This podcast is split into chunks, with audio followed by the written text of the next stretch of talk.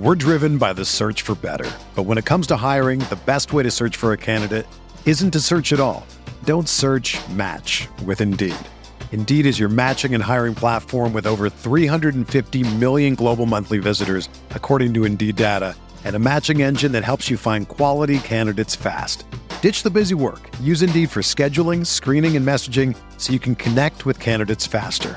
Leveraging over 140 million qualifications and preferences every day, Indeed's matching engine is constantly learning from your preferences, so the more you use Indeed, the better it gets. Join more than 3.5 million businesses worldwide that use Indeed to hire great talent fast. And listeners of this show will get a $75 sponsored job credit to get your jobs more visibility at Indeed.com slash BlueWire. Just go to Indeed.com slash BlueWire right now and support our show by saying that you heard about Indeed on this podcast. That's Indeed.com slash BlueWire. Terms and conditions apply. Need to hire? You need Indeed. This podcast episode is brought to you by Coors Light. These days, everything is go, go, go. It's nonstop hustle all the time. Work, friends, family expect you to be on 24 7. Well, sometimes you just need to reach for a Coors Light because it's made to chill. Coors Light is cold lagered, cold filtered, and cold packaged. It's as crisp and refreshing as the Colorado Rockies. It is literally made to chill. Coors Light is the one I choose when I need to unwind. So when you want to hit reset, reach for the beer that's made to chill. Get Coors Light in the new look delivered straight to your door with Drizzly or Instacart. Celebrate responsibly. Coors Brewing Company, Golden, Colorado. Blue Wire. Welcome back. This is the Big Blue Banter New York Giants podcast. I'm Dan Schneider. I'm joined by my co-host Nick Pilato. Today's episode, we're going to break down each individual in-house New York Giants free agent. Spoiler alert: not nearly as many key free agents as in past years. Um, really, just a sign of a team that has, and a, a, roster, I should say, that has really been turned over. Um, we're going to talk about what to do with them, stay or go. We're going to play a little game of that. We're also going to dive into some of the latest rumors on the Giants front, um, and then finally get to all of this week's listener questions. I have to say, in my opinion, since I started doing the show, this is, in my opinion, my favorite week of listeners' questions. I don't know why. It doesn't make sense. The middle of February, literally the dead time for football. It's the time after the past season, a season where the Giants had, you know, however many wins they had. It's, it's I'm blanking on it. It's, I put it so far in my past. I think was it four wins, Nick? Was it four wins, four and twelve? I'm pretty sure. So we're putting that behind us and looking forward to the 2020 season. But it is the deadest time because again, unlike June and July, where there's actually a roster to look forward to, after a season off season's worth of free agent and, and draft moves. Instead, it's kind of project ahead. So, in my opinion, I was surprised. But you know what, Nick? I'm excited because it was surprisingly one of the best set of questions we've got. So I'm excited to dive into those. Let's start with the rumor front, Nick. Um, it's been pretty quiet. Obviously, it is February, but two topics have arisen. So let's play a little game of buy or sell on both of those. Nick, jump right into it unless you have a story to tell about the past week since we recorded. And if you don't, then dive right into it with this one. One report has surfaced already. It's February. I've never seen a free agent report surface this early. By the way, as a heads up to those listening, but a report has surfaced the Giants will target Chiefs free agent wide receiver Demarcus Robinson in free agency. Just days after a similar report did surface that the Eagles are also targeting him. So, are you buying this? Or are you selling this, Nick? And I do not have a story. I swear, though, ladies and gentlemen, I have a pretty exciting lifestyle, but no stories to tell for the podcast. And I am selling the Giants pursuing Demarcus Robinson. Look, he's a speedster. He's 25 years old. He's fresh off of a Super Bowl title.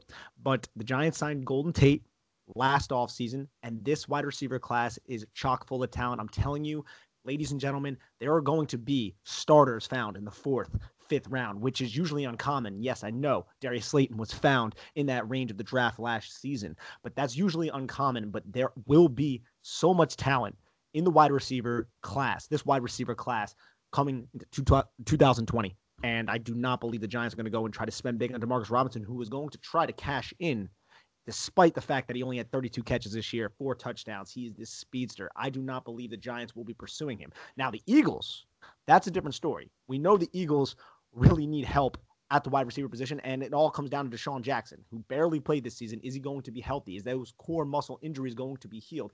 Because what Carson Wentz and that offense really missed was that field stretching player, that field stretching wide receiver that could really open up the middle of the field for guys like Zach Ertz or Dallas Goedert when they can run 12 personnel, big tight end packages, and kind of disguise when they're going to run the ball, when they're going to hit a defense with play action.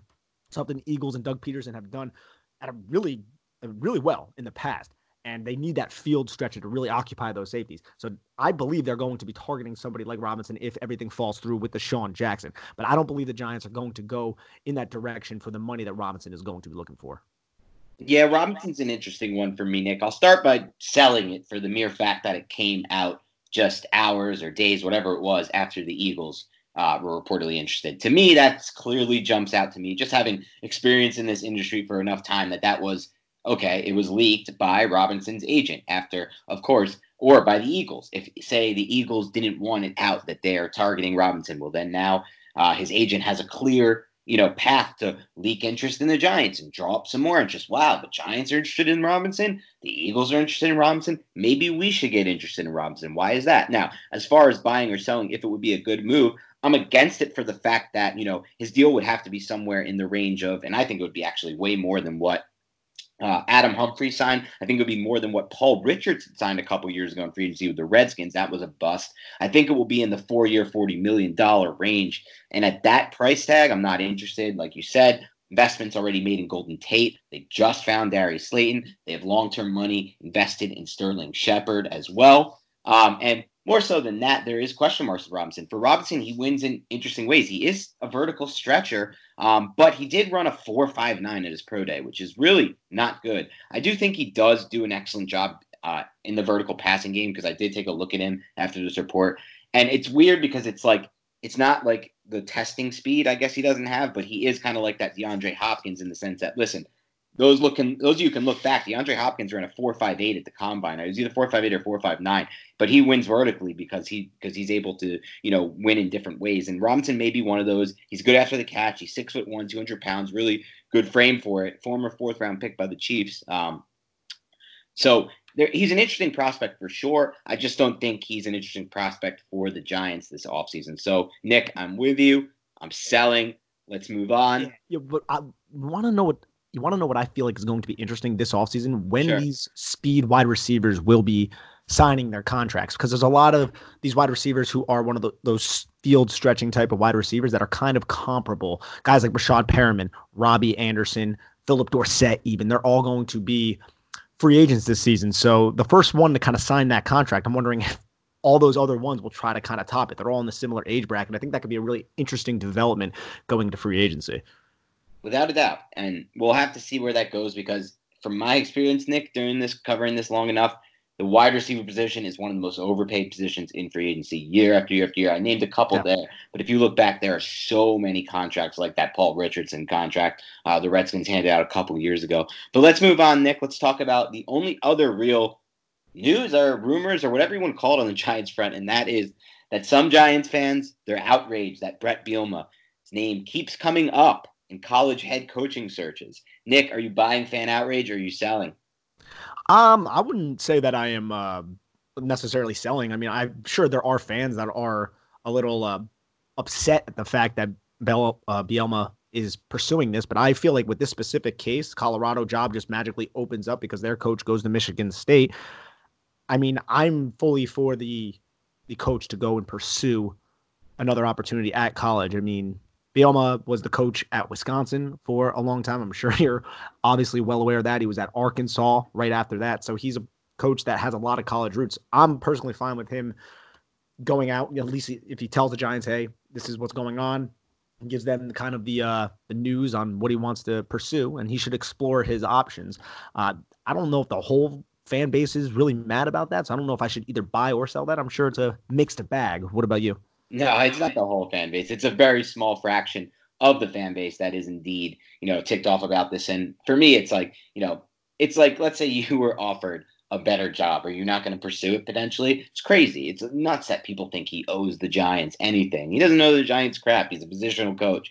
And having said that, I hope he strikes out with these college jobs because I didn't love Bielema as a personality as a Wisconsin head coach. I didn't wasn't sad to see him go. Um, but having somebody with that much head coaching experience as an assistant coach to me is super valuable. I believe that's why uh, Joe Judge targeted so many coaches like that. I think just these guys think a little differently. They think a tick faster. They've seen a few more things. They've reacted to a few more things, and they're able to kind of get to that point. I think really the best value you can find in the coaching ranks is when you get guys who were maybe just had high expectations as head coaches and they failed. Like for example, Strong just uh, you know signed with Saban or he got hired by Saban. He's joining the Charlie Strong is joining the Alabama staff. I think it's a slam dunk hire. I think it's going to be an A plus for them. Um, he rose to that spot, that head coach ranking for a reason, because he's a good teacher of men and teacher of the football game. So I think having more guys like Bielema is a good thing, but I, am selling that he shouldn't actually pursue um, better opportunities or you know more fruitful opportunities for him and his family. Um, and on that note, before we dive into the Giants free agents and what we want to do, we'll play a little game of stay and go. Let's take a quick break to hear a word from our sponsors. Bet online, the fastest and easiest way to bet on all things sports. March Madness, the Masters, and Major League Opening Day are all right around the corner. Bet Online has you covered for all your latest news, scores, and odds. It's the best way to place your bets, and it's free to sign up. F R E free. The best part when you sign up, you receive 50% welcome bonus. The Wilder Fury rematch goes down this Saturday night, ladies and gentlemen. We can't think of a better way to wager on the fight than doing it with actual free money. And you have that opportunity, ladies and gentlemen. Head over to betonline.ag and use our promo code BLUEWIRE to revive your 50% welcome bonus on your first deposit we signed up. It's super easy, and if you're already into betting, it's a fantastic way to support this podcast. Again, that's promo code BLUEWIRE, all one word, when you sign up at betonline.ag. BetOnline, your online sportsbook experts. All right, let's dive into the New York Giants in house free agents. We're almost at the NFL Combine. That's kind of about the time where I expect some rumors some reports to start circulating, maybe a little bit after. But before we get there, let's kick things off with the Giants' most recent All Pro player, Nick. Yes, we're talking about a man who was once described by a future Hall of Famer as having a generational leg. And that was Jeff Feagles who made that comment. And that's Aldrick Rosas from 2018 first team All Pro to 2019 Mega Bust. Nick, now he's a restricted free agent. What should the Giants do? I have not been super high on Rosas on this podcast, and I want to back that up. But at the same time, with Joe Judge and his extensive special teams background, and the fact that Rosas does have a monster leg, and those things just do not fall out of the sky, I feel like the Giants should take that risk, bring in Rosas. He's still young, he's big, he's strong, has the leg, have him work with. Coach Judge, who obviously has a special teams background, I think that's a wise move. So I'm all for bringing him back. Yeah, it's interesting because just to give everyone a little insight on what makes a restricted free agent, a restricted free agent is a free agent that's pretty much under team control. And what they have to do is assign a round tender. So they can assign either a first round tender, a second round tender, an original round tender, or right of first refusal, which never happens. But, you know, you say might say why not just give every player first round tender? Because the first round tenders are valued. Last season it was or i have 2018 numbers. In 2018 it was 4.2 mil for a first round tender 2.92 mil for a second round tender. And original round tenders you know can be as in the low level ones could be 1.8 1.9 million. So it's a difference in cap space of you know three four million dollars depending on what kind of tender you want to give these players. And it's interesting because i think with Rosas, he's a stay for me for sure. With that kind of leg, I obviously want to give him another year. I'm obviously a big believer uh, in, uh, in the you know in the idea that for the most part, kicking is mental, but there is leg talent. That's a real thing, and Rosas certainly has it. He has better leg talent than probably anyone the Giants are going to get this offseason or in in a lot of years. To be honest, I mean, Giants had a kid in here uh, a ways ago, Brandon McManus, a really good leg talent, and they traded him for a seventh rounder to Denver um, and he's still the kicker of the Broncos to this day for years and years and years. So I don't think they should give up on the best leg talent they've had since McManus, Nick. Um, but I'd probably just give him an original round tender if that's in play. Now I don't know exactly. He was an undrafted free agent, and he then he was with the Titans and the Giants grabbed him. So I don't know exactly what the rules are there. But I think considering how you know weak relatively speaking, his 2019 season was, they don't need to give a first or second round tender on Rosas because basically the way the tenders work is that teams can match, teams can then sign these restricted free agents to something called an offer sheet. And then the Giants have the ability to match said offer sheet. Um, but, you know, it really depends. Um, on the tender that's placed on that player, and if there's another team interested in signing them to a long term offer sheet. So time will tell there, but for me, I'd probably go original round tender there, Nick. Um, but sticking with the restricted free agents, Nick, I'm going to ask you another one. I'm going to ask you Jon Halapio, the center from last season. There you yeah. go. Yeah, when it comes to Halapio, I mean, he stepped in, and I would say he's a replacement level player, but he has a serious injury right now. I don't feel like a lot of teams are going to be clamoring to sign him whatsoever to any kind of big offer sheet or anything like that. And I feel like the Giants could still bring him in. He's a player that I'm not 100% sure his fit in Jason Garrett's more power based scheme since he didn't show all that much power at all from the center, from that pivot position. But I'm not fully opposed to bringing him back either, to be honest. And I don't want to speak out of both sides of my mouth by any stretch of the imagination, but he is somebody that you can play with. He's not going to lose you games, but he's somebody that you're always going to look to upgrade over. And if that's your second string guy, if he's fully healthy, I'm for that.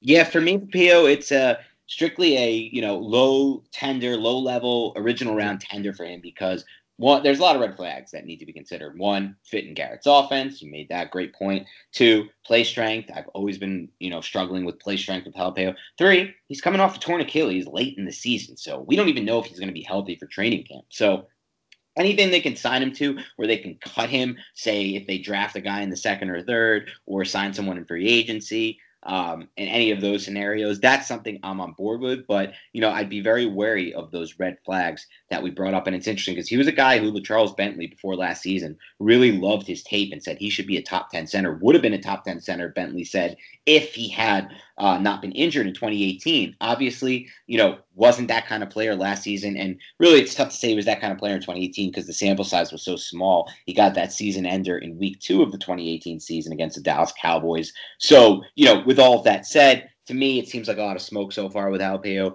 Um, so again, original round tender where they can cut him in camp. Sure, I'm on board with that, but nothing more. How about Eli Penny, Nick?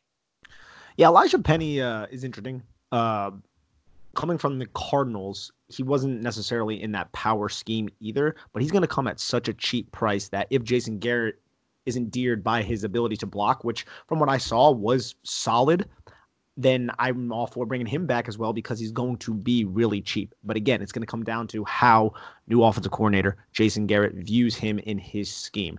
I'm fine with it because what is it going to be? It's going to be a sub $1 million deal, something really, really low cost for Penny. Because again, not a lot of people are going to be clamoring to sign him. So if Garrett views him in that light, I'm fine with that as well.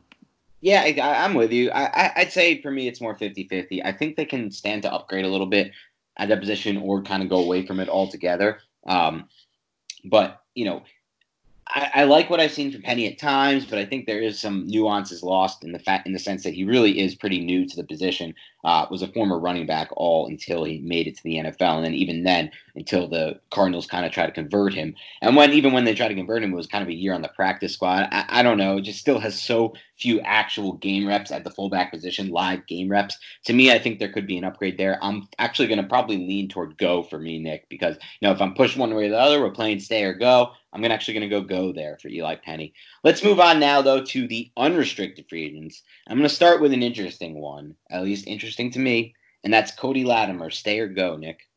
Cody Latimer, he had 300 yards receiving this year, started in 10 games, 42 targets from Daniel Jones and Eli Manning with 24 catches. So that's a 57% catch rate. Now, I like what Cody Latimer offers. I mean, he seemed like he had high competitive toughness blocking. He made a couple really ridiculous catches. I remember the one, I can't remember exactly who it was against, but it was along the sidelines, an absolute dime by Daniel Jones, and it was a one handed catch. He makes those from time to time, but he's super inconsistent. So I'm fine with him walking because, like we kind of elaborated on earlier, there's going to be a lot of receivers in this draft, and there's always a lot of talent at that specific position. And I don't feel like Latimer is a deal or somebody who's going to put you over the top, despite the fact that he does have solid speed and he has solid size. He's six foot two, 215 pounds, but I'm fine with him walking. Interesting. I'm actually going to go with a stay here, Nick. For me, it's more based on when I see Cody Latimer play and when he gets actual burn, he does seem to make plays and he makes plays in a variety of ways. He's not a huge playmaker. He's not watching Darius Slayton on tape. You're not watching a player like Big Play Slay or you know whatever his nickname's going to be, young young young Slay, young uh, Play Slay, young Play Slay. It's not watching him. I mean, that guy wins in such a wild variety of ways, and he does it so consistently. Like you said, there is some inconsistency in Latimer's game, but when I'm staring down the barrel of a of, of a roster in a wide receiver position position, um, and looking at a wide receiver depth chart in week 12 of a season where hopefully the Giants may be, you know, and I'm not saying this is coming next season, guys, but I do think the turnarounds could happen fast when you're on a when you have a quarterback on a rookie deal. But my point is, the Giants are in a competitive season at any point coming up in the next couple of years.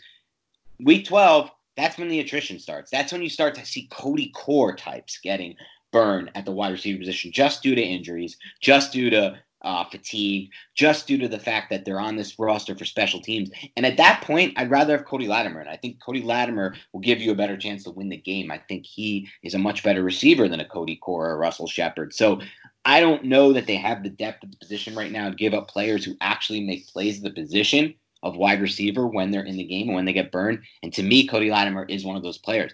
It's gonna seem odd. Not many people are gonna, you know, stand for Cody Latimer this offseason. When you look at the stats, when you look at any of those numbers, it doesn't add up. But it's just an eye testing for me from what I've seen watching this team so much. I don't see players who make I don't see receivers on the back end of the Giants roster over the last decade or so, let's say, who have made the same amount of plays that Latimer has when given the opportunity. So for me, it's a go, uh, resign at a very cheap price. But let's stay on the offensive side of the ball here, Nick, and let's talk about a guy who started 16 games last season for the Giants. Or I believe he started 16. No, I think he missed one 14. game. Yeah, it was 14 games. It's two games. My numbers yeah. are off. It's the off season, guys. It's February. We're talking about Mike Remmers, an old Pat Shurmur favorite, right tackle Mike Remmers. Stay or go, Nick. So I just wrote about uh, Mike Remmers for Big Blue View, actually.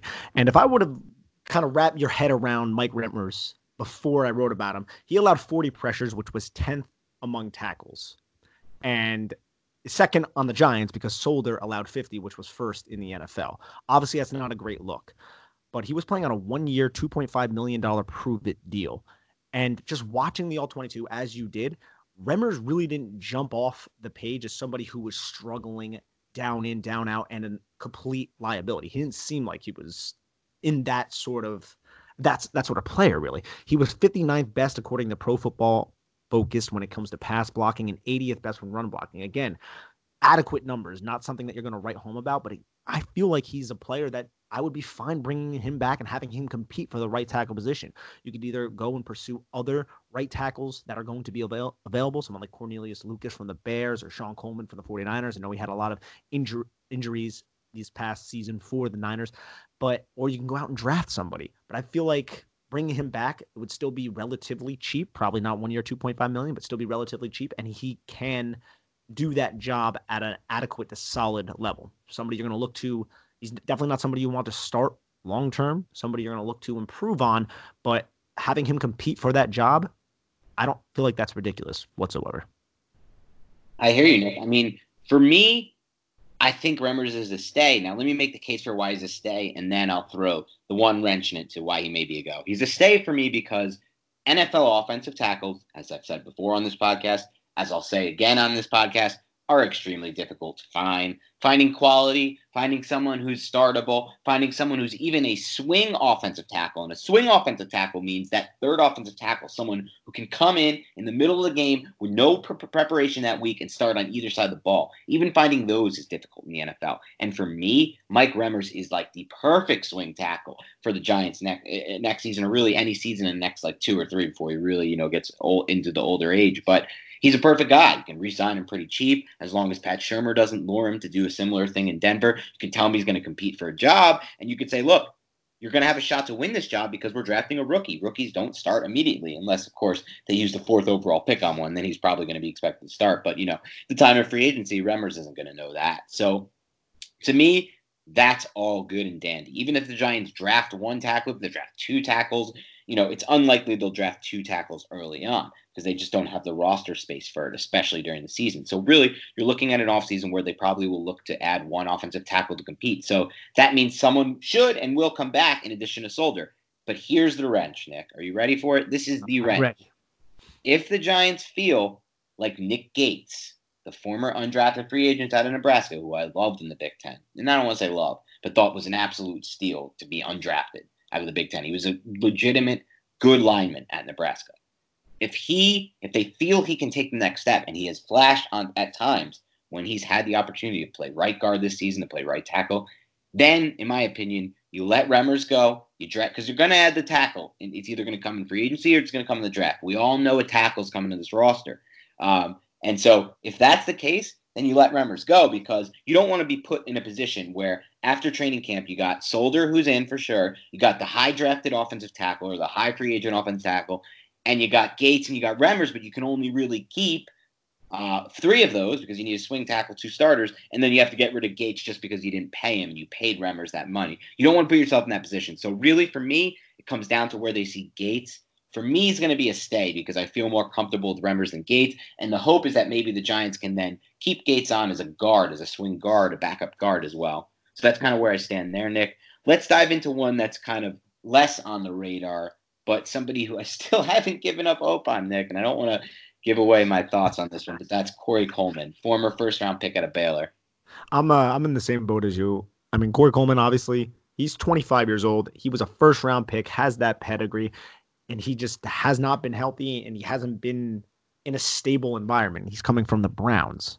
And they obviously really did not have anything or have any idea what they were doing. Comes over to the Giants and he just is either injured or he's not really finding his way. This is going to be a really, really cheap person to re sign coming off of the injury. So I'm fine given the talent that he showed at Baylor, given his draft pedigree, bringing him in and letting him compete. Hopefully, he is healthy. He's still a really young man. He showed a lot of explosiveness in the past. Hopefully, he still possesses that. So, yes, I'm fine bringing him back and having him compete. And if it doesn't work out, you can cut him before the 53 men roster lockup.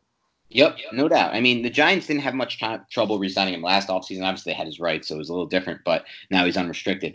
I think at this stage of his career, he's he's here, he's living in this area, and it's the easiest route for him to compete on a depth chart where you know it, it's a little top heavy to some extent, but there is there are places to move at the bottom of this depth chart, especially in the four, five, six range. Um, so I would he's another stay for me. All right, let's flip it to the defense, and we're going to start with Pro Football Focus favorite, one of the highest graded Giants from the 2019 season on the defensive side of the ball, according to their grades, and that is inside linebacker David Mayo. Is he a stay or go for you?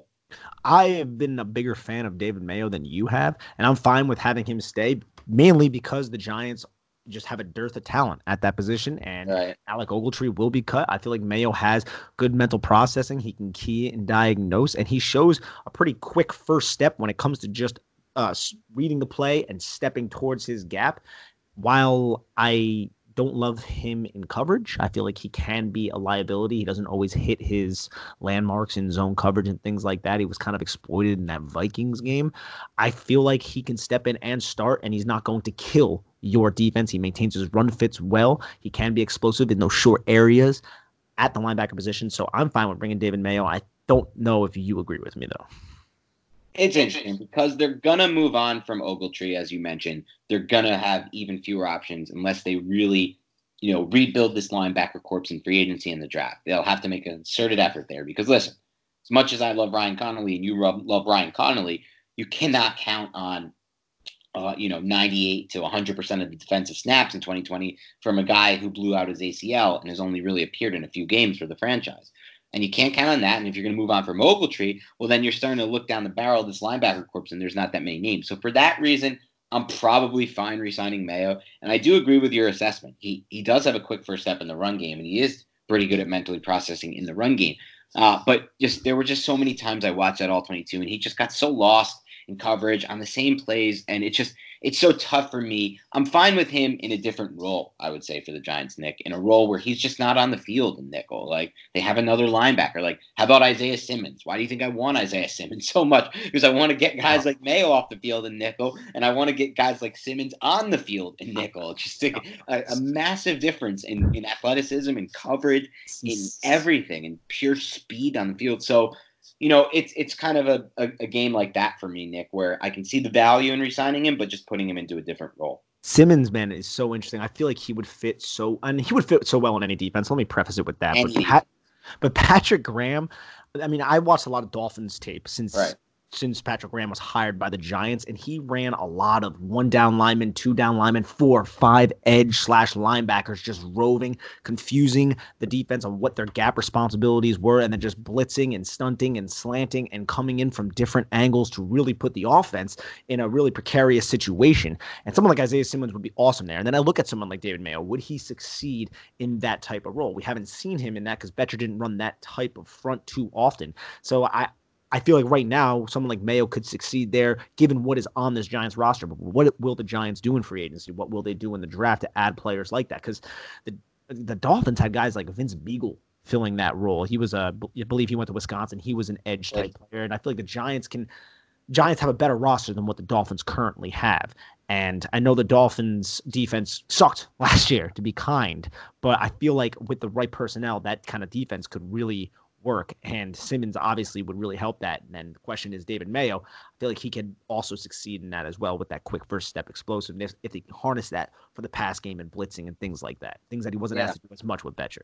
I love the point you just made there, Nick, talking about Vince Biegel and his impact in Patrick Graham's defense with the Dolphins. Biegel guy who, you know, came over from Wisconsin kind of in more of an edge role and then settled in as an off ball linebacker. And what that brings to mind for me, Nick, is a prospect coming up in the 2020 NFL draft, also out of the University of Wisconsin, also who started to play a little off-ball linebacker after playing edge. Although I think you know he could be used in both roles, which is exactly what Patrick Graham is looking for, by the way. But you know, played a little off-ball at the Senior Bowl to try to prove, hey, I can play this position as well. I can be this next type of linebacker who's really fitting this new mold, this new role of impact player at the NFL level. And that's Zach Baun out of Wisconsin, a prospect I'm extremely high on, who I would love the Giants to draft at 36 overall. There's going to be a lot of guys I'd like at 36 overall. Baun's one of them. Baun's there. That's that's that's the thing. There's such a there's such a lack of talent in at the exactly. edge position that he, he could. Yeah.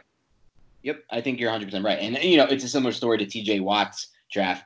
Uh, you know, pre-draft process a couple years ago. T.J. Watt was a guy who the Steelers got at the back end of round one, 30th overall, and some people thought that was a way overdraft. T.J. Watt, edge rusher out of Wisconsin. T.J. Watt has far exceeded the 30th overall pick. He's been back-to-back MVPs of that Steelers defense arguably, you know, a top five edge rusher in the NFL. For me, a definite top five edge rusher in the NFL. Though I may be a little biased, um, but we can talk to other people who would agree with that. A lot of other people. Um, so, you know, is he the next Watt? I don't think so. Watt was even more special than what I saw from Baun. But damn, he's an NFL player. I've watched him over and over. Him and Cephus, those two guys out of Wisconsin in this class, I will lock them in as starters in the NFL. And both of them aren't going to be top 20 picks, but they will be starters. But anyway, let's move back to the Giants, Nick. Um, and let's move to safety. Michael Thomas, guy who came in here two years ago at the very beginning of the Pat Shurmur, Dave Gettleman regime. The idea was he would be a core special teamers, the special team captain, the best player in the special team, a leader in that locker room. But at times he's played the safety position for the Giants and he's made some plays over the past two seasons. What do you make of him heading into free agency? Stay or go? I want him to stay, to be honest, mainly because of the special teams. As I said before, Joe Judge, a special teams coordinator, he can mold a lot of players who may not be NFL starters into being special teams aces. But I think having a leader at that position, sort of like Matthew Slater was for the Patriots, is a key cog in doing that. Somebody who can kind of be a player coach. And I think Matthew Thomas, or Michael Thomas, I'm sorry, has that has that skill set within him. I mean, he came into the Giants and he picked up that captain role. He ran with it. You saw him on Sunday making multiple plays in the special teams phase, and he had the ability to step into the defense and still play well. So I'm all for bringing Michael Thomas back. You know it's going to be inexpensive, and he can really help younger players develop on the special teams side of things. Yep, he's a stay for me, Nick. And a lot of it has to do with everything you mentioned. I don't need to rehash any of that, but I do also like the idea of having a familiar face, a familiar presence in the locker room, having it not completely be another situation where the locker room completely turns over with new players and new faces. I think continuity is important to some degree. Having a guy like Thomas and a leader type like him to come back to that locker room, guys can look up to him. Guys can say, "Hey, you've been here for a while. What have you done to stick around? You know, what what are the right way? What's the right way to do these things? What's the right way to do it?" I think he can be that guy. So he's a stay for me. How about Antonio Hamilton, nickel-sized corner, who you know actually started getting some reps on the boundary and and and on the inside last season as injuries kind of piled up the cornerback position. Former, uh, you know, I believe practice squad or they signed from the Browns, or maybe a draft pick that they cut. One of the two. Where do you make a Hamilton? Is he a stay or go for you? I remember watching Hamilton. I believe it was week one against Dallas, and he just had a couple lapses in coverage that just really pissed me off. And I think a missed tackle. And I was just like, man, screw it. Who is this guy? Why is he out there? You know? And then as the season went on, you didn't see him as much. And then I want to say it was the end of the year, like week 16, week 17. He stepped in, and against the Eagles, I remember him making a bunch of different plays. And if I my memory serves me correctly, he was targeted a bunch of times, but only gave up a couple different receptions against the Eagles, which was impressive to me and enough for me to be like, well, this guy's more than likely not going to be pursued in free agency. He's what, 26 years old or something along those lines. Why don't the Giants look to maybe re-sign this guy and let him compete, allow him to compete, especially depending on what they do in the draft if they don't sign a or if they don't draft or sign a cornerback, whatever happens, we're not sure. But I feel like he finished the season strong, bringing him back, allowing him to compete. If it doesn't work out, you can get rid of him. I feel like that's a wise move. Yeah, it's interesting for me. I- I'm probably closer door to go there, but I can see the value. You know, if they look at that tape and and they and they will, and if they base their decision on wow, we'll look at the upside here. Look at how well he played in this limited opportunity, but in a big time role, he might get another shot. And I don't think there's anything wrong with that because he's also a really really good special teams player. So to me, I'm fine. I, I don't want to say I'm a go on Hamilton. I'm a either way because you know him and Thomas are great special teamers and they need those type of players. So. I'll go either way on that, but if I'm forced, I'll probably just say go so they can add more potential uh, talent at that cornerback position with more roster slots since they have so much tied up already to Baker, to Beal, uh, you know, to players they've recently brought in. Um, so from that, and, and Ballentine as well. So from that standpoint, um, you know, we'll see what happens there. How about uh, before we move on to the two big guns, how about Deone Bucannon, a guy who, you know, they brought in midseason, a guy who was supposed to be a perfect fit for Bettcher's defense, a guy to bring speed to that second level linebacker, the guy who was the money backer when Bettcher was coordinator of the Cardinals, signed with the Bucks, didn't work out there, and then midseason was cut and signed with the Giants. What are your thoughts there? I think bet. I mean, I think Bucannon. I almost said Bettcher. What an idiot! I think Bucannon's role with the Giants isn't just exclusive to Bettcher's scheme. I feel like he could mesh as well with Graham, given the fact that he does use a lot of those interchangeable pieces, these hybrid linebackers. People like to put terms on it, but people who can play edge, people who can blitz, people who can drop into coverage. And I feel like Bucannon has that versatility. And again, as I said, for a lot of these other players, he's not going to command a huge price tag. So I think that's another player that can look that you can look to bring back. I know I've said that about a lot of these guys, but I liked what I saw from Bucannon in his short time with the New York Giants. There were a couple really big plays where he had really big hits in space where he broke down well and executed good mechanics, good tackling form. And I think that's something that could obviously help this team. So I'm fine with also bringing him back. I feel like I've said that with the majority of these guys, but it's just kind of how I feel. Yeah, I mean, I've said it with the majority of these guys as well, Nick, and I'll say it again. I mean, you guys listen to me probably know I was going to be a stay on Bucannon and a cheap, you know, another prove it type contract, bring him back. You know me. I want speed. I want athleticism at that second level at linebacker. I want these types of players. I don't want the David Mayo types. I think the David Mayo types are the guys who, when they're on the field on third downs, or when on, or when they're playing a play action heavy team like Stefanski's Vikings last year, they just get fucking chewed up they just get killed in coverage over and over. And you just can't overcome bad coverage on play action passing or, you know, obvious passing down. So guys like Bucannon who can blitz, who can maybe drop and cover more ground. He's not great though in coverage, by the way. I will say this. I wasn't like impressed with Bucannon. I mean, it was dealt a tough hand at the sign of the new team and kind of assimilate in the middle of the season, but he wasn't anywhere, wasn't really that impressive. But for me, it's just taking another dart throw at a position where it's really hard to find these athletic types or, you know, guys who can play the position and throwing it at the board and saying, hopefully we hit here and let's take another chance. It's not, you know, base our decision off a eight game sample size or uh, for however long he was on the Giants roster in 2019. All right, Nick, let's get to the big ones though. Let's start with the second biggest. That's Marcus Golden the Giants sack leader in 2019. Okay. I love Marcus Golden. I feel like I have to preface all this because I have a lot of respect for what he did in the Giants uniform on his one year prove it deal, someone who was injured, going into a similar system, but a new team, and kind of owning the fact that he was a New York Giant. Because that's what Marcus Golden did. He gets 10 sacks, but the money that he's going to look for at 29 years old is just too much for me. So it would be a go. Now, uh, you look at the sacks, I'm not taking anything away from them whatsoever, but two of them were unblocked, one against the Jets and I think one against the Eagles. Two of them came against Cody Ford in like his second start with the Buffalo Bills. One was against a tripping Kyle Rudolph who couldn't do his pass set whatsoever. And again, I don't want to take away from him, but it was him taking it was him with his relentless motor because his competitive toughness is elite. He has a relentless motor and it's him taking advantage of people who are either inexperienced, not good, or they're just matchups that he should generally win. I don't and I think Marcus Golden is just a number two pass rusher. I don't think he should be paid like a number one pass rusher, which might be what he's looking for, especially from the Giants, a team that he just had 10 sacks with. That's what his agent's going to be demanding. I think that price tag's too high. I think he's a product somewhat of James Bettcher's defense. That's who he has been with basically since he's been in the NFL. So all these factors just make me be like, I think if the Giants gave him a contract – say, you know, what, three years, 35, 40 million, whatever he might be looking for. I think by that second year, the Giants, ah, crap, why the hell we do that? So it's just one of those things that I hate to say because I love the player, but I just don't think it would be a prudent decision.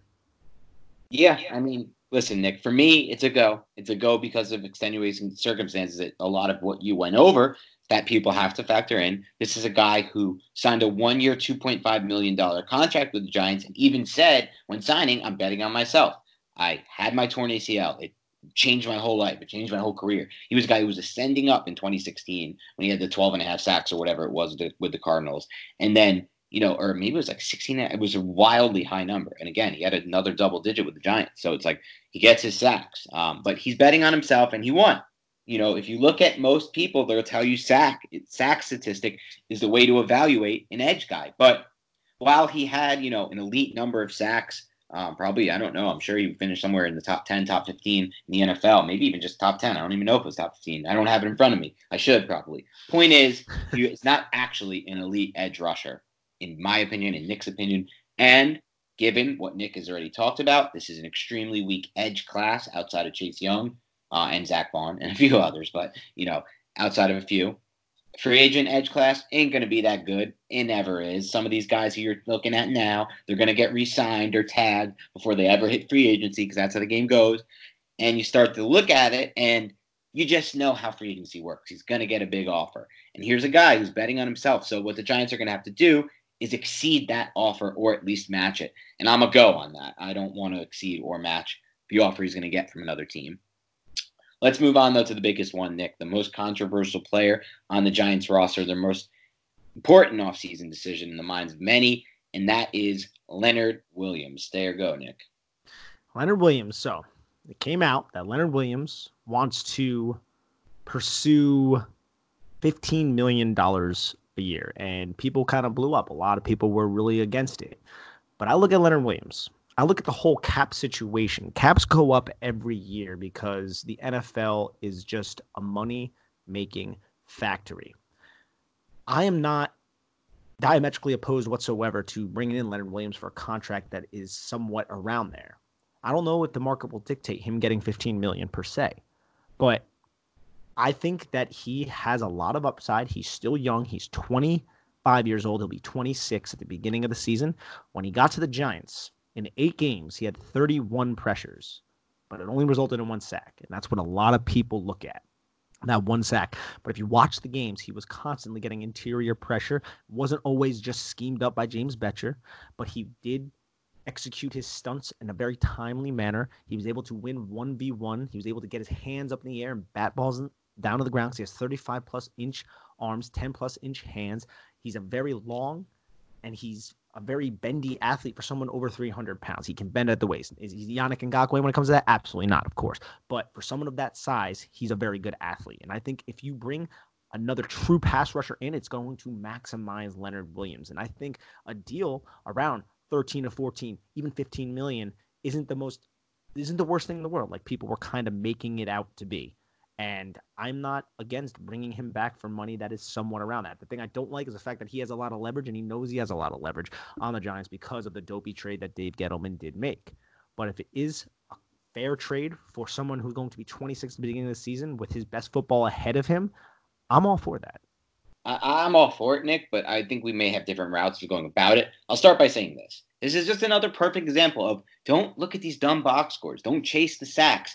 Follow the guys who are breaking this down. That's me and Nick, and that's a lot of other people who are seeing the impact he's making on all 22. He made an incredible and obvious impact in the stat column when it comes to Giants run defense. The minute that trade happened, the run defense immediately improved drastically. So put that aside. You can look at the stats in the box score and you can find that. But look beyond sacks. 31 pressures mean something. He had a big impact on their pass rush as well, and that impact could have been even bigger if his edges weren't Marcus Golden. And, you know, you wish it's Lorenzo Carter, but the Giants barely even used Carter as an edge last year, which was another big problem in, in Bettcher's defense, where he lined Carter up and how often he played Carter. But again, when Williams can get, it's kind of like Buckner with the with the 49ers at a breakout season this year, and Arik Armstead, another interior guy. They broke out when Chase Young got there, and when Dee Ford got there, and when they put some edges around them. Same thing could happen for Williams. Like he said, he's only 26 years old. To me, it's a definite stay. I think he's been much better than people realize on tape. But for me, I'm making him prove it in Patrick Graham's defense. I'm signing him to a franchise tag or transition tag, I believe is actually their best route. And I'm saying, listen, nobody likes the tag. We get it. But let's be honest. You gave us X amount of games. We need a larger sample size. And it's not like you, you know, built yourself a lot of real leverage, true leverage in those games. You can test the market. Uh, or no, I'm sorry. You can't test the market. You can hold out. But, you know, where's that going to get you? You know, where did it get Le'Veon Bell in all reality? I mean, it got him a contract, but it didn't get him in a good place. So I don't see him as a player who's going to hold out if he gets tagged. I see him as a player who's going to accept the tag, play through it, and just so you know, the tag won't be in that $15 million range, which, by the way, Nick, he's already said was a kind of a bogus report. It'll be closer to the $10, 11 million dollar range because he probably doesn't have enough snaps on the edge to complain to the NFL and to ra- or I'm not sorry, complain's not the right word, to lobby to the NFL to be considered an edge. And for an interior defensive lineman, that that tag number, Nick, is a lot lower. I believe it's in the 10, 11 million dollar range. But that was for last season. A new number will come out for the 2020 season when we turn the new uh, the new page on the new league year, Nick. So again, for me, you can tag him. You can probably tag him as an IDL. And, you know, that's the easiest route. You make him prove it. And then you resign him next offseason, which is what you expected him to be. If he takes that step forward, now it's better in the fans' eyes. It's better in your eyes. And you're not going to save much money from resigning him now to next offseason because he, like like he said, he wants to be paid like a top IDL. So for me, that's kind of the win-win win there, Nick. It's the transition tag. Yeah, and I'm actually really for that because you said it's going to be around 11, 12, something along those lines. And I look at someone like Trey Flowers last year. He was around the same age as Leonard Williams, and he had a much better statistical season. He was able to get 18 million per year on a five-year, 90 million dollar deal. Leonard Williams is not getting that whatsoever, but I feel like he has the upside. They're two di- totally different players, but he has the upside and the kind of impact that can be close to what Flowers provides to Detroit right now if the necessary talent is surrounded around Leonard Williams, and that is the main thing. If you if Chase Young ever fell to the Giants, that would be obviously the ideal situation, but that seems pretty unlikely right now. But the main thing is he's young, he's talented, and I feel like he will fit in this defense. So let's see by assigning that transition tag. I do love that idea as well. So I'm for just bringing him back and not giving up on the trade. And we're not just signing him because there was a trade. That's another thing Giants fans are kind of getting held up on. It's like, well, just because the Giants traded this third round pick, now they feel obligated to sign Leonard Williams. No, Leonard Williams is a good player. Don't look at that sack column and let that deter you. He is a good football player. And I, and I think for me, I, am not ready to compare him to Trey Flowers, Nick, because I think just Flowers is a much better pass rusher one on one, especially on the edge. But I think he can be closer to a Brenton to to a Buckner type and Buckner was one of the five, you know, or I'm sorry, probably one of this, probably the second best player on that 49ers defense, honestly, behind Bosa. So, you know, he could become that type of player.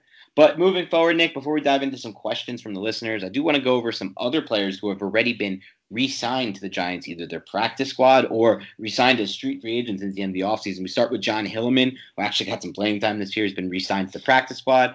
George Aston, fullback to the practice squad. Reggie White Jr., guy who made some obvious plays in in uh, training camp and a little bit of preseason practice squad. Alec Bachman, another receiver, uh, Tanner Volson, a center, Nate Wozniak, a tackle, Kevin Wilkins at D end, and then Derrick Baity at corner. And then they also resigned some street free agents, a long snapper Drew Scott, punter Sean Smith, and then tight end CJ Conrad, who I, I, was really high on last offseason. Interested to see if he can maybe develop into something for the Giants uh, this offseason and this August. But on that note, Nick, uh, why don't you get us started with some questions from the listeners?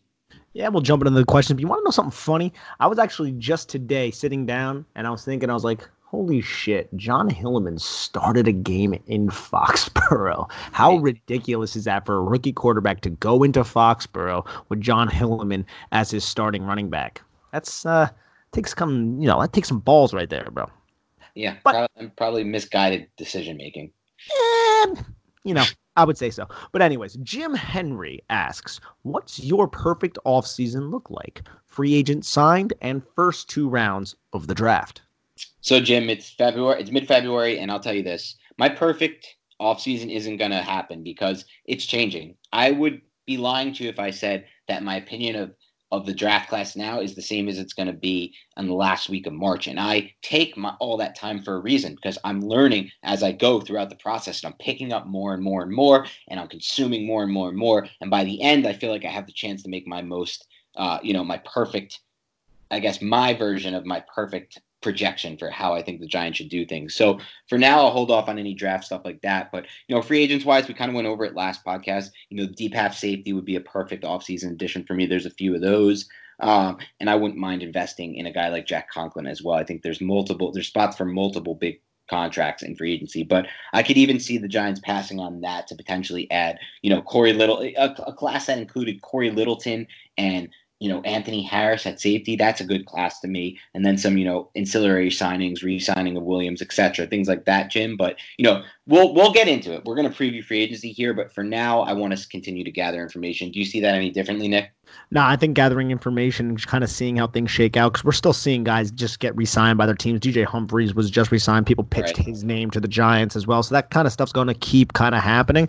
When it comes to the draft, I feel like Dan and I are probably going to look to have podcasts on Would You Rather, and then go through the certain draft class. I'm not 100 percent sure if that's in the exact plans, but it's something that if the if you guys would like to hear, I'm sure we could discuss in the future. I think that could be really cool. And when it comes to free agents, I mean, I think just looking for edge linebackers, deep half safety, as you said, and offensive line depth is definitely something that the Giants will do. And I'm sure once free agency gets here, we'll have a podcast about it. No doubt about it. Yeah, man. Concern Cerneri, I believe it's is how Con you Shonery.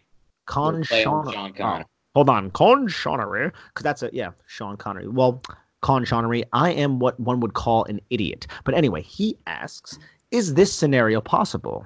I feel like there's a chance with the Slay news. One, Cincinnati, so that's the first overall pick, goes Burrow. Two, Tua, Washington trade down. Then Detroit goes Okudah, and then the New York Giants have Chase Young fall in their little little laps. Is that possible?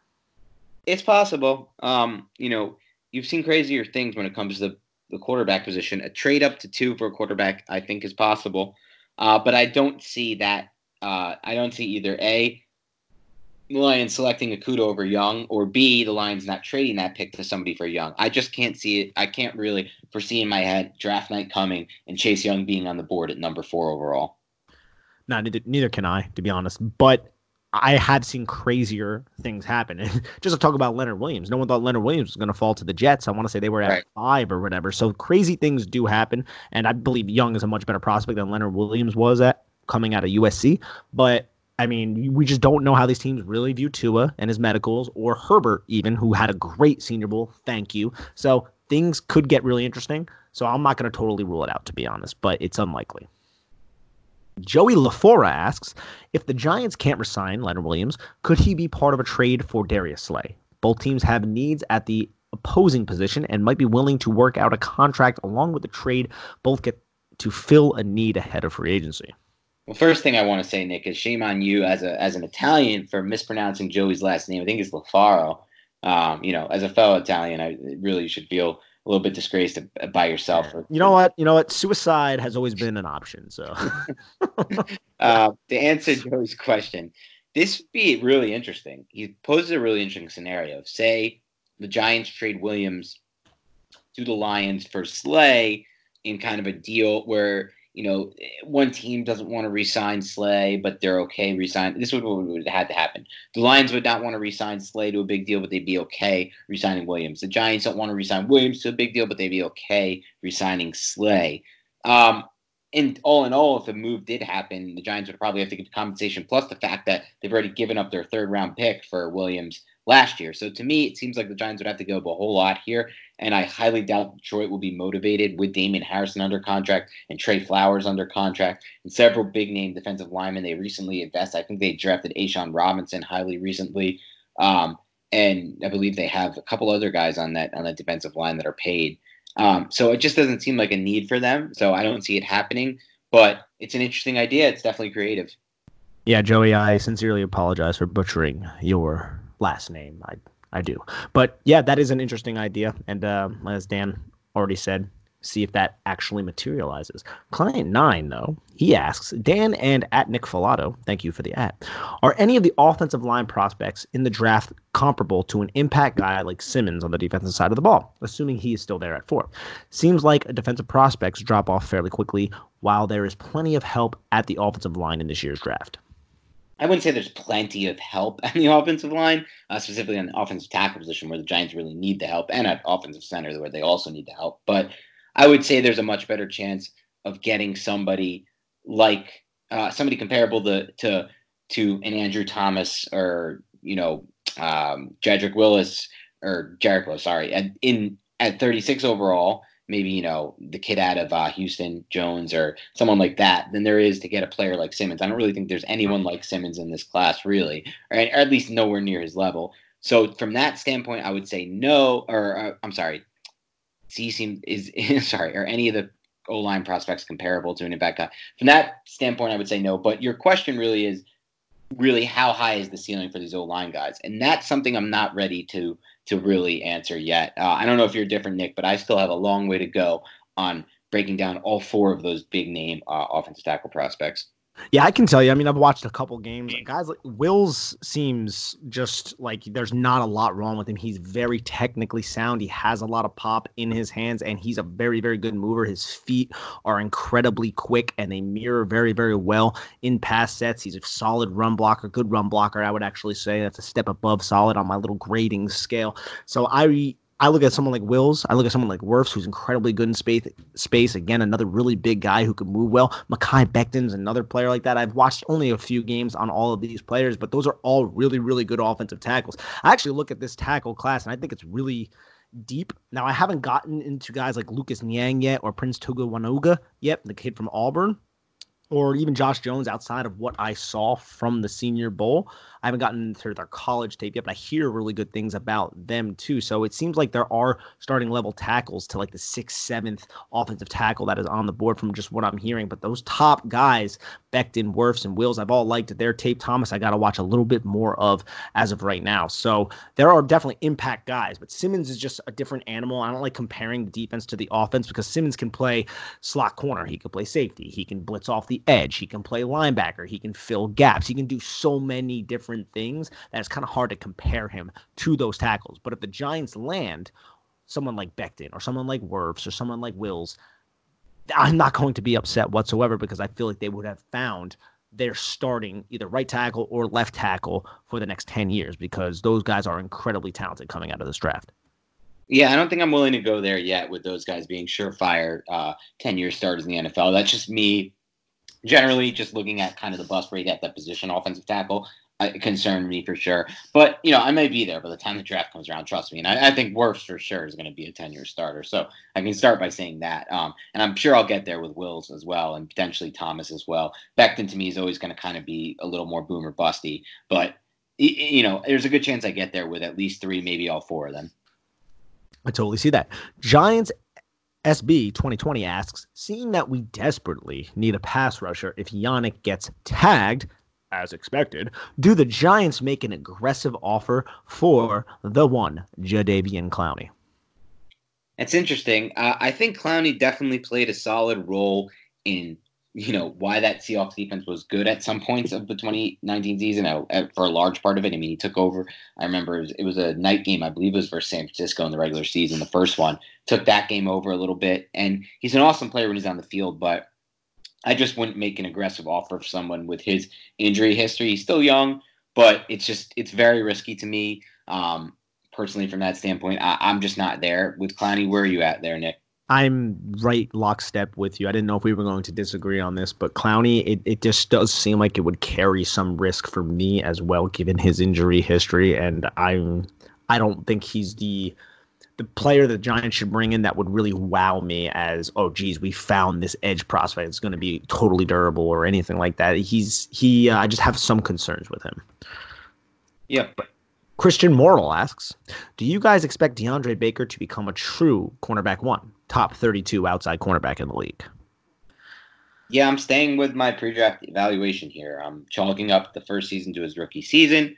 I'm chalking it up to maybe a bad fit in the system, and I'm basing my decision here that he can be a top 32 corner in this uh, outside corner in this league on two years worth of game tape where he dominated the SEC level. Is there a chance he's just a step too slow and he never makes that jump from SEC ball to NFL level? Sure that's definitely in play. I'm willing to admit that after a rookie season like the one he had. But for me, I'm not there. I'm not anywhere close to being there yet. Um, I got more of a sample size of him dominating than more of a sample than than the sample size I have of him struggling. So that's kind of where I'm at now, Nick. Yeah, same here. I think like you have to let it just let him get into this system, see how he transitions into this system. It's only going to be his second year. It's very, very hard for cornerbacks transitioning into the NFL anyways, and he had to play significant snaps just because the Giants did not have the talent at that position this season, at least the healthy talent. And then Janoris Jenkins gets shipped out, and right now he's the cornerback one. I feel like he can work his way into top 32. Do I expect him to be a top five? No, not necessarily, but I still like DeAndre Baker, and I am positive about his future with the Giants. David Solo asks, which player has less potential to be a bust, Isaiah Simmons or Andrew Thomas? And that's kind of where it comes back to me uh, yeah. for me, David, and for Nick, and for everyone else.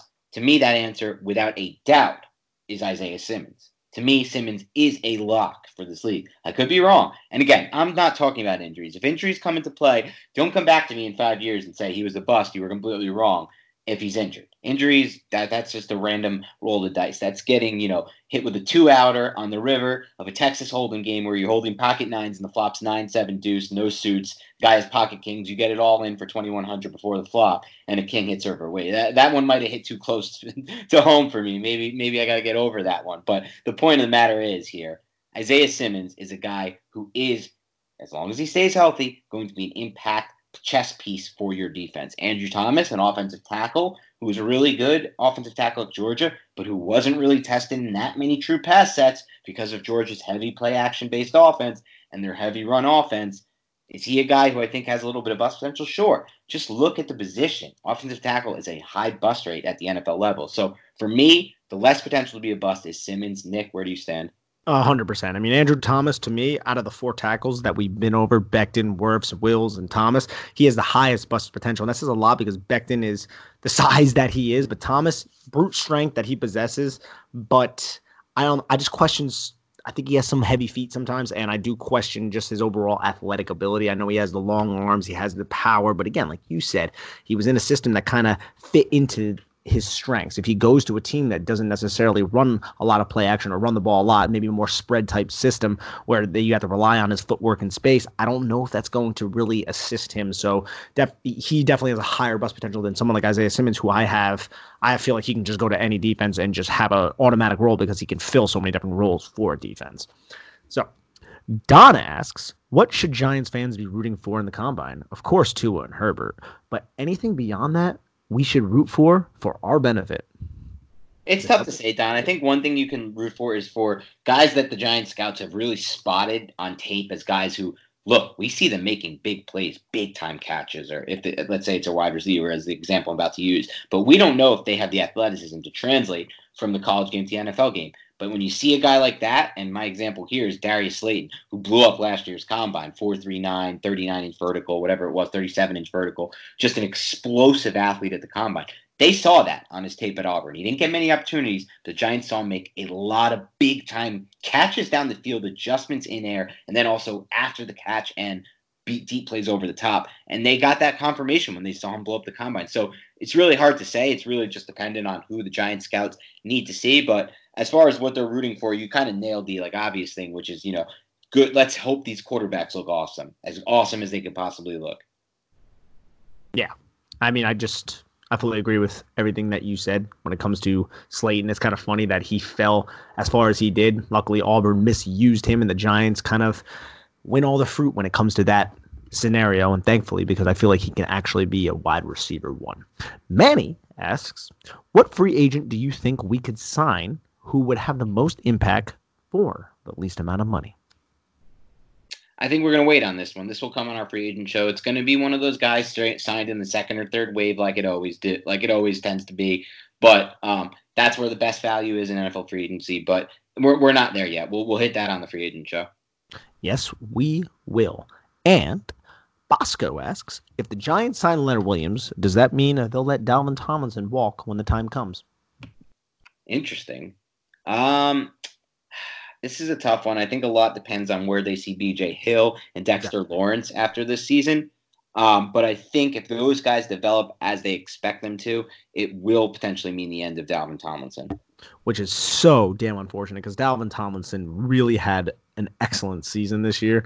Yeah. And I, I don't see why he wouldn't replicate that next season. But again, like you said, the one player whose snaps was scaled back when Leonard Williams came over was BJ Hill. So if he takes that step forward in Patrick Graham's defense. He's not quite the run defender right. Dalvin Tomlinson is, but he has that lateral mobility. I feel, uh, yeah, that could spell the end to Tomlinson because he might command a lot of money. But you know, the market might see him as a two-down player, which could you know drive that price down and allow for the Giants to kind of retain this run stuffer, somebody who uh, really had an excellent season this year. I would love for the Giants to retain him because I feel like he's just an excellent player overall and a totally different player than Leonard Williams. And you just hope that if they do let him walk, it's not a Linval Joseph situation part two. Oh geez, yes, that happens way too often for the Giants. I feel like, but yeah, that was a that was abysmal. Jeff Pilgrim asks, "Do you think Dave Gettleman will retain Leonard Williams so that the trade for him doesn't look so bad, even if it's too much money?" No, no, no, Jeff. I don't think any this decision on Williams will have anything to do with the sunk cost fallacy or anything like that. Um, think they retain him, and they will. It's because he's a lot better than people give him credit for. 31 pressures. Those aren't that's not chump change. He was a pretty good pass rusher and a dominant run defender who helped the Giants run defense immediately and pass defense. Uh, he's a player. He's worth it. I, am in on Williams. I don't chase the box score for Williams. I, I see it in a different light. Yeah, again, and those 31 pressures were in eight games with just the Giants, too, coming into a new system. So, yeah, I agree 100%, Dan. And we have our final question. So, let's preface it with this ACL tears with an avatar, Peter Griffin, during the scene where he f's up his knee. So we all know that if you're a Family Guy fan. I don't know why. That's his Twitter said, name. Just ACL tears with literally the avatar of Peter Griffin during that. Ah, ah, I know exactly what he's talking about. so this is who is asking this question. Shout out to Homeboy. Which scenario do you prefer? Sign Conklin and draft Simmons at four, or sign Littleton or Schobert and draft offensive tackle one at four? Good question. Um, on Conklin and Simmons. Uh, I love Simmons. I think he's going to be a game changer. I think he's going to be a better version of Devin Bush, um, basically, for what he did for the Steelers. Littleton's a great player, but he's really just a great coverage linebacker. He's not great in the run. And Schobert's more of an overall guy, but again, much better coverage guy uh, than than than uh, you know an all around type of guy. And I really think those guys are kind of more pigeonholed into what they can do, and they're not really versatile on the defense. Simmons is a guy who can play at multiple positions, including even the deep half safety role if they need him to. So to me, that for me, it's a no brainer. Same here, easily. Once I when I read this question, I was like Conklin Simmons all day. I feel like you that's two definite difference makers on both sides of the football. Whereas, as you said, what can Schobert and Littleton do, and then the offensive tackle, hard to develop those guys, especially coming from colleges in their specific schemes. So, right. Conklin and Simmons all day.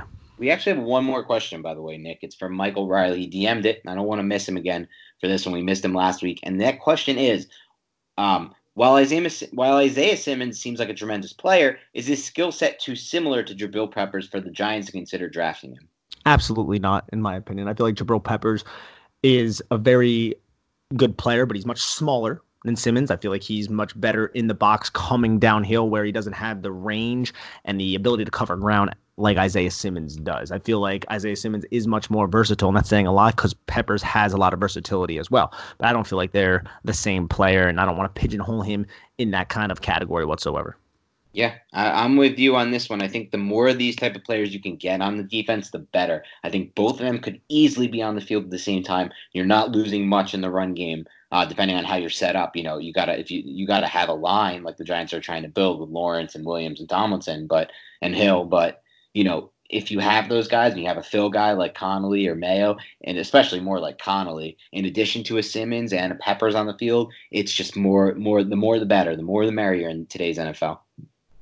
Exactly, my friend. All right, guys. On that note, thanks again for tuning in. We do appreciate it. All your support, especially in the off season. If you do want to help the pod and you want to help grow the show, do us a favor. Make sure you download the podcast. Make sure you rate us, review us, tell your friends, tell your family, tell any Giants fan you know. Um, we'll be back shortly. There's a lot coming up this offseason. We can't wait to break it all down with you. On that note, have a great rest of your week.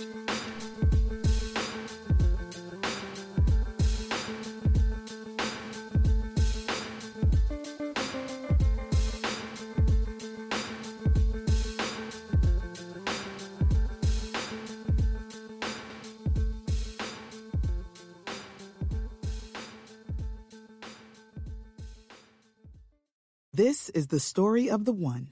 As head of maintenance at a concert hall, he knows the show must always go on. That's why he works behind the scenes, ensuring every light is working, the HVAC is humming, and his facility shines. With Grainger's supplies and solutions for every challenge he faces, plus 24 7 customer support, his venue never misses a beat.